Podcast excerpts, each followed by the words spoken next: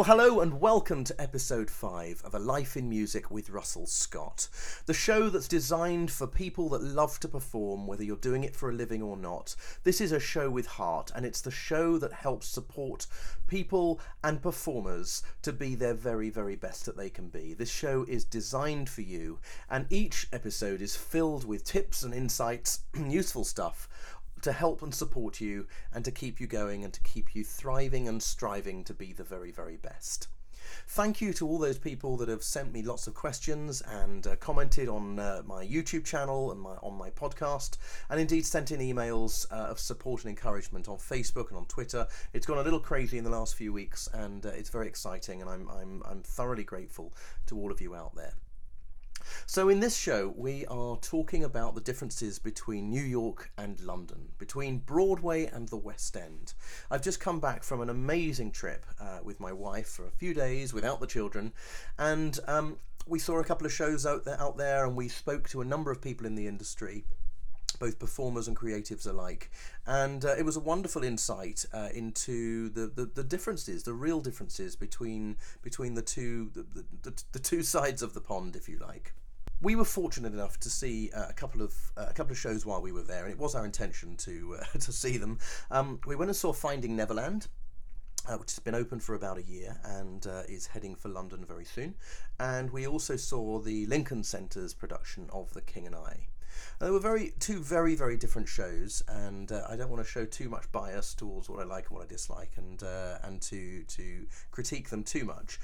But it was it, they they were they were like chalk and cheese. I mean, they, they were very very different shows. Finding Neverland was was very much. Uh, in, in our opinion, a very budget show.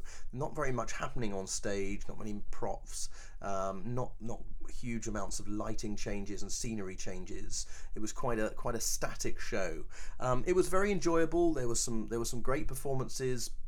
If, if I if I dare to say it seemed a little tired in places, and they saved the best moments for the, the sort of culmination of, of of both acts. At the end of Act One, there was a there was a, a, great end to the to the act, and at the end of, of Act Two, there's this amazing effect that happens, which I won't go into too much detail because I uh, don't want to spoil it for those people out there that are hoping to go and see it. It's well worth seeing. Um, the music is fantastic, um, really filled with some great tunes and. Um, See Gary Gary Barlow's uh, written the music, and it's he, he's a great tune writer, and it's uh, it, it's filled with, with with great songs. Really, really love the music.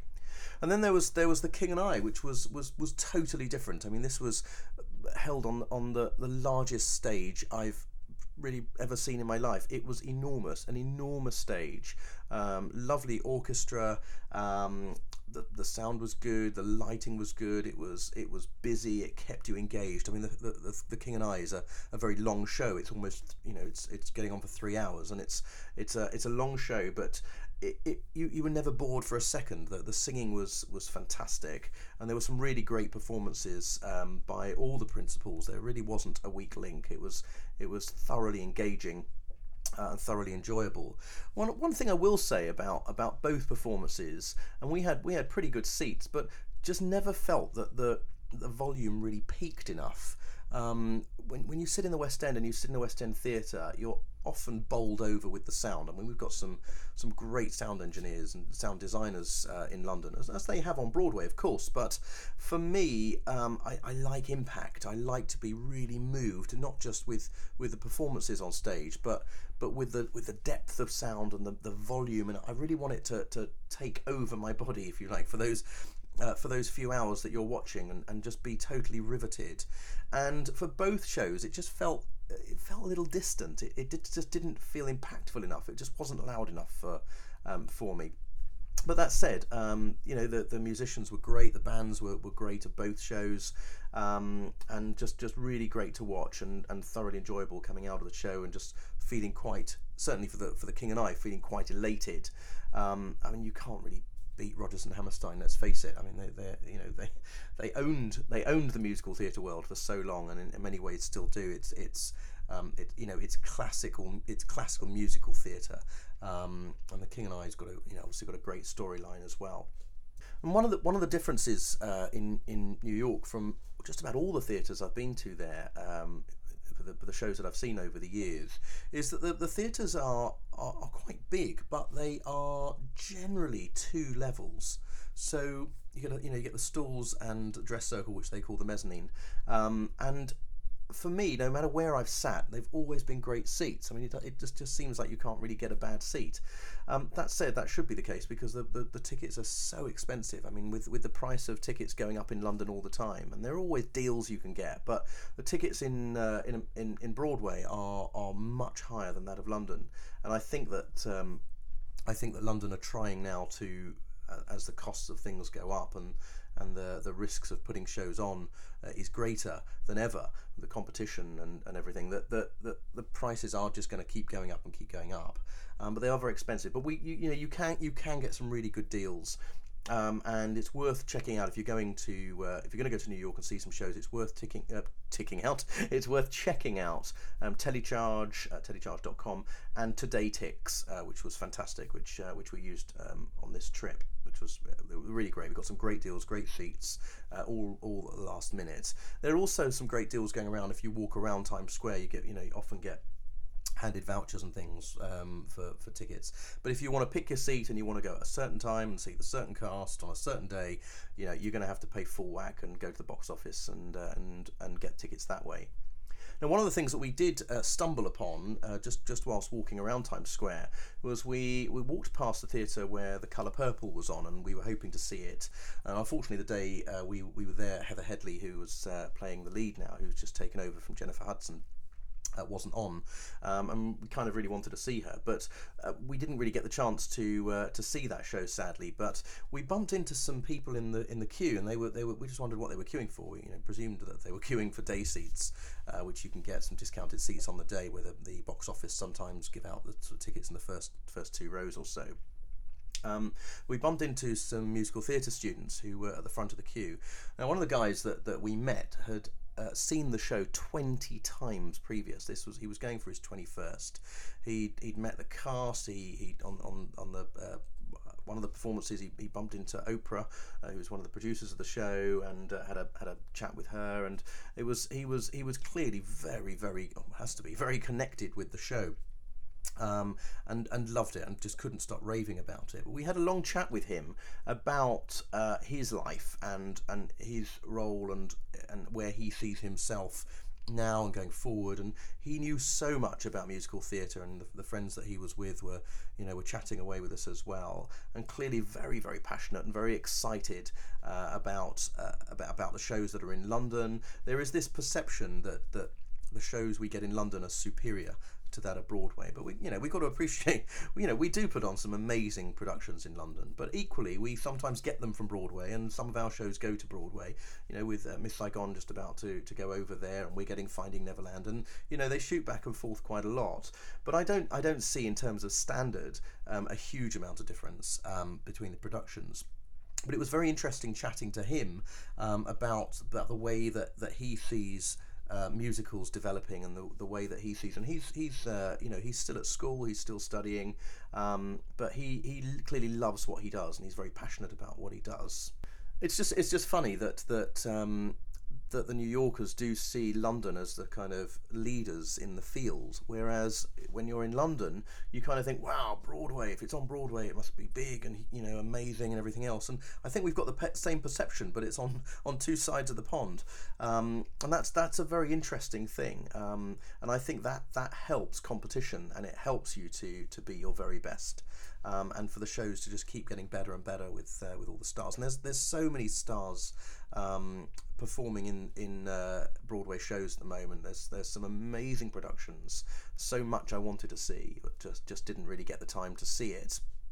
One one very exciting show they're looking forward to seeing uh, next year is Hello Dolly with Bette Midler, and that's one show I hope that, that comes to London. I'll keep my fingers crossed. But as with as with London, there is a huge amount of competition, not just with the shows themselves, but but for for people, for for for those coming out of music college, for example, or people that have been in the industry a very long time. There's a huge amount of competition to get the roles, um, and it's a little bit like London. I mean, like you know, there's there's huge competition in London, and there's there's you know as usual, more more people out of work than in work. Um, but that's the the nature of this industry. Um, but being out of work, you know, you, you get excited when something comes in and then you're working for a few months, sometimes many more months than that, or you're on tour. And if you're fortunate enough, you'll, you know, you'll continue working um, throughout your career. But there's just never any guarantees with this industry. And that's something we will we'll talk about again in, in a future um, episode of this show. One of the things that we stumbled upon was a little diner in Times Square called Ellen's Stardust. Now I've been I've been to this place a few times before. It's an American diner and it's set on two levels. Uh, it's sort of ground level and then an upper level, which is sort of a balcony on sort of three sides overlooking the, the ground level. This is a, an amazing place, and I wish we had one in London. If anyone fancies setting one up, let me know because I want an in on this because I think it's it's got amazing potential in the West End. But basically, all the waiters and waitresses sing. Now they're they're all either just out of music college and or still studying at musical theatre school, or they have been performers in the in on Broadway and then they're not working at the moment. But it's an it's an amazing place, and the standard is absolutely phenomenal. Um, these are great singers, and I don't ever remember them being so good as they were when we went on this trip recently. They were singing all sorts of show tunes, and they're you know just. Uh, modern ones and old ones and a few pop songs thrown in, but the standard was so high. And we got chatting to uh, a couple of the, a couple of the waiters and waitresses. Um, about how it all works, and as, as, as people may well know, that the restaurant business doesn't pay waiters and waitresses very much in America at all. They have very very low salaries, and they make their money from from tips. Um, and and that's how they're, they're they're sort of making their money. They make their money on tips, but they also um, walk around with uh, every so often they come around with a big bucket. And one of the deals is that that that it follows the legacy of uh, of Ellen, who set who set uh, who set the diner up, and and the whole idea was that this was to support uh, learning for musical theatre um, performers. So um, basically, all the money goes towards the waiters and waitresses education. They have to spend the money on either a singing lesson, a dance lesson, or an acting lesson. I just think that's brilliant. It's such a brilliant way of the public supporting uh, new talent. Um, so these guys are in, you know, out there trying to work their asses off to uh, to make a living, and at the same time they're getting all their, you know, their tuition paid for as well. I think it's a brilliant concept. And as I said, the standard was so high and it was so personal. I mean, they, they dance on the tables, literally. They come around, they're dancing on the tables, they're singing around you. It's all done with radio mics. So they're they're moving around and, and integrating with the public. And it's like being in a you know a, a West End show, a Broadway show, and you're sitting there having dinner, just enjoying these amazing performers. Um, loved it, absolutely brilliant. And I just, as I said, I just wish there was one of these uh, we, these places in London, and we, we must try and make that happen somehow. Anyway, that's about it for today's show. I just want to sort of share with you my uh, my week in New York. Had a, we had an amazing time, did lots of sightseeing, heard lots of music, saw some great shows, and um, and, and were able to really uh, integrate, I suppose, a bit more. Just uh, not not just being tourists. It was it was really great to uh, to chat to musical theatre performers and learn about what they're doing and how they do it, and, and the differences between New York and, and Broadway. And they are they are very different in many ways. I mean, they're all, you know, trying to be the same thing, putting on great shows, great productions with first class production values. And I think on that that level we absolutely are both in line with each other.